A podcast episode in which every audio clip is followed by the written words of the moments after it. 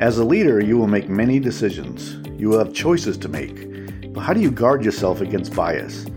How do you ensure fairness and opportunity in how your team is treated? We must be aware of any bias we have, both conscious and subconscious, to ensure all have the opportunity if they do the hard work to improve themselves and to be ready for the next level. Further, we need to check our bias in all problem-solving activities and projects. And how do you avoid letting your experiences steer you in the wrong direction when it should be helping you? Please enjoy the episode. Welcome to the Finance Leader Podcast, where leadership is bigger than the numbers. I am your host, Stephen McClain. This is the podcast for developing leaders in finance and accounting. Please consider following me on Twitter, Facebook, Instagram, and LinkedIn. My usernames and the links are in this episode's show notes. And also, please join the Facebook group I have for this podcast community. Thank you. This is episode number 89, and I will be talking about eliminating bias in our decision-making, and I will highlight the following topics. Number 1, building trust is the cornerstone of leadership. Number 2, root causes of our bias. Number 3, confirmation bias reinforces our own position. And 4, how do we overcome bias? United States Supreme Court Justice Ruth Bader Ginsburg said, "I think unconscious bias is one of the hardest things to get at." This week, we need to have an important conversation around bias.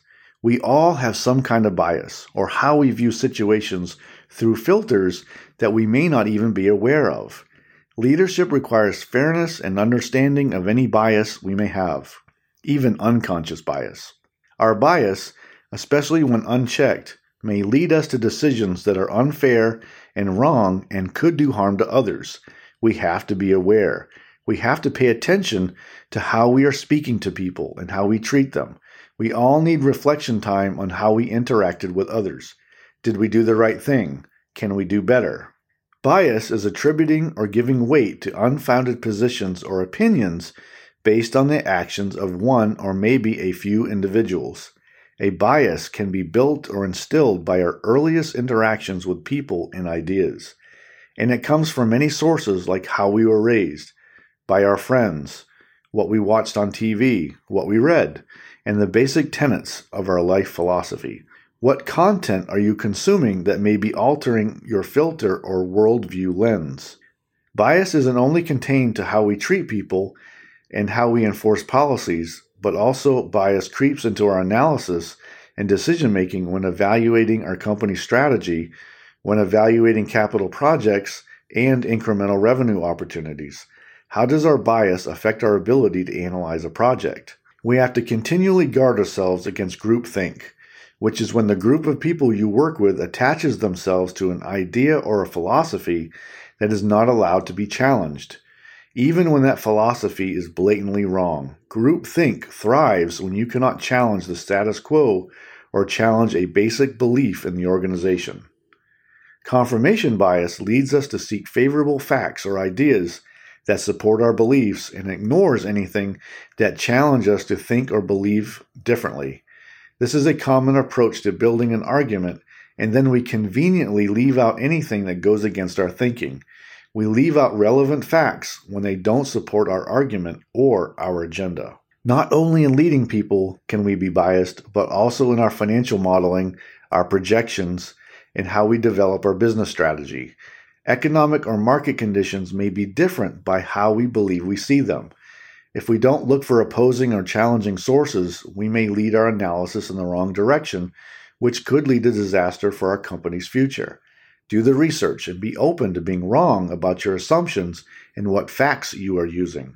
Self-awareness in our thinking and in our actions will actually free us to act responsibly and with fairness. I often read through social media posts written by people different from me and who view the world with a different lens. It serves to help me expand my own thinking regarding issues that I am not experiencing personally, or seeing issues from a place that I am not at. It's an exercise to expand my knowledge and understanding about other people who have a different viewpoint.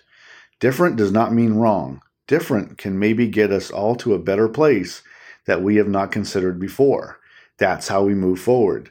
That's how we open minds and consider issues from many different viewpoints. Now let's talk about eliminating bias in our leadership and decision-making. Number one, building trust is the cornerstone of leadership. As leaders, we must be building trust immediately and constantly. Our decisions will be interpreted no matter what, so we need to have conversations, tough conversations, continually about performance and expectations. Document your decisions and assessments. Not only will this help you record what is happening, it will also help you become more self-aware of what and maybe why you are leading the way you are.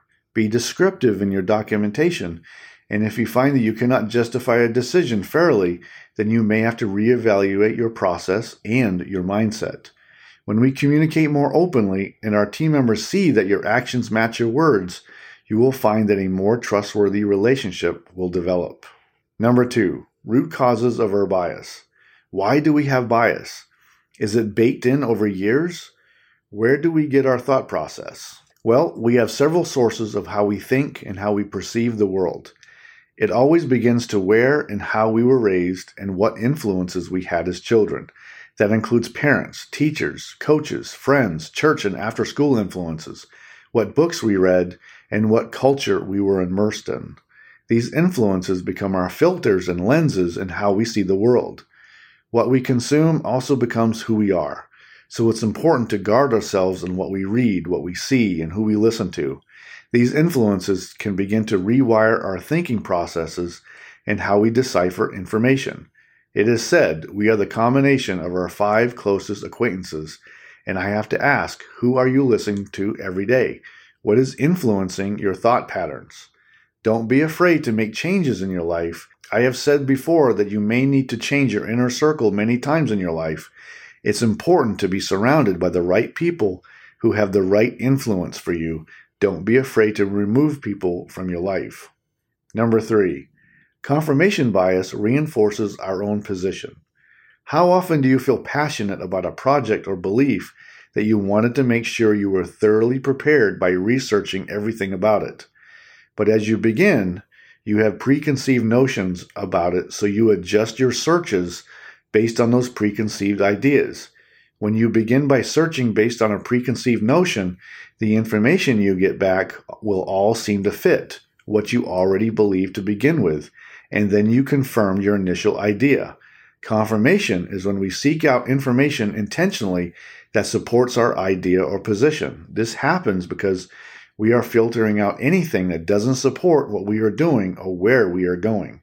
Additionally, our experiences may serve to limit our growth, especially when someone suggests an idea to try and immediately the thought comes to you, well, we tried that and it didn't work, or this is how we do it.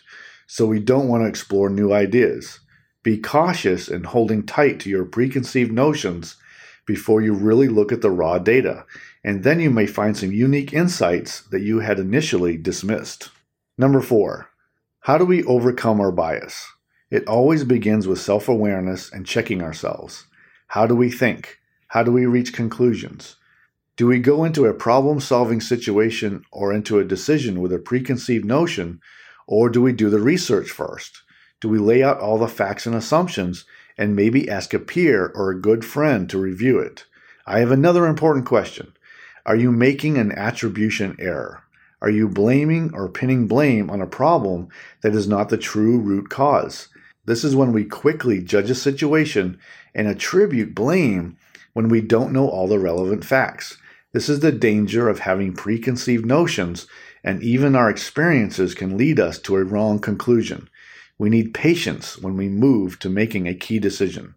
I suggest that we all be open to using a coach to address bias in our mindset. A good mentor may be able to help us too to address bias. Be vulnerable enough to allow people to challenge you in how you think and perceive the world. When we are challenged, we may be able to reach new and more accurate conclusions, and thus a better decision. When we get into a conflict with someone, we can easily become defensive and retreat into our own philosophy and beliefs. We seek out information and filter it to build our case without considering other information that may help us resolve the conflict with reason. We begin to reinforce our beliefs by ignoring relevant facts that may counteract what we are being challenged with. Even when we see an opposing fact in our research, How often would we adjust a search to find a statistic or a study or article that serves to refute what maybe we can't ignore? Now, for action today, when facing a decision or if you find yourself in a conflict, how do you address any preconceived notions as part of your process? How do you account for assumptions and assure you have included relevant and real facts into your analysis decision making? Are you looking for only counter-argument data, or are you seeking the truth?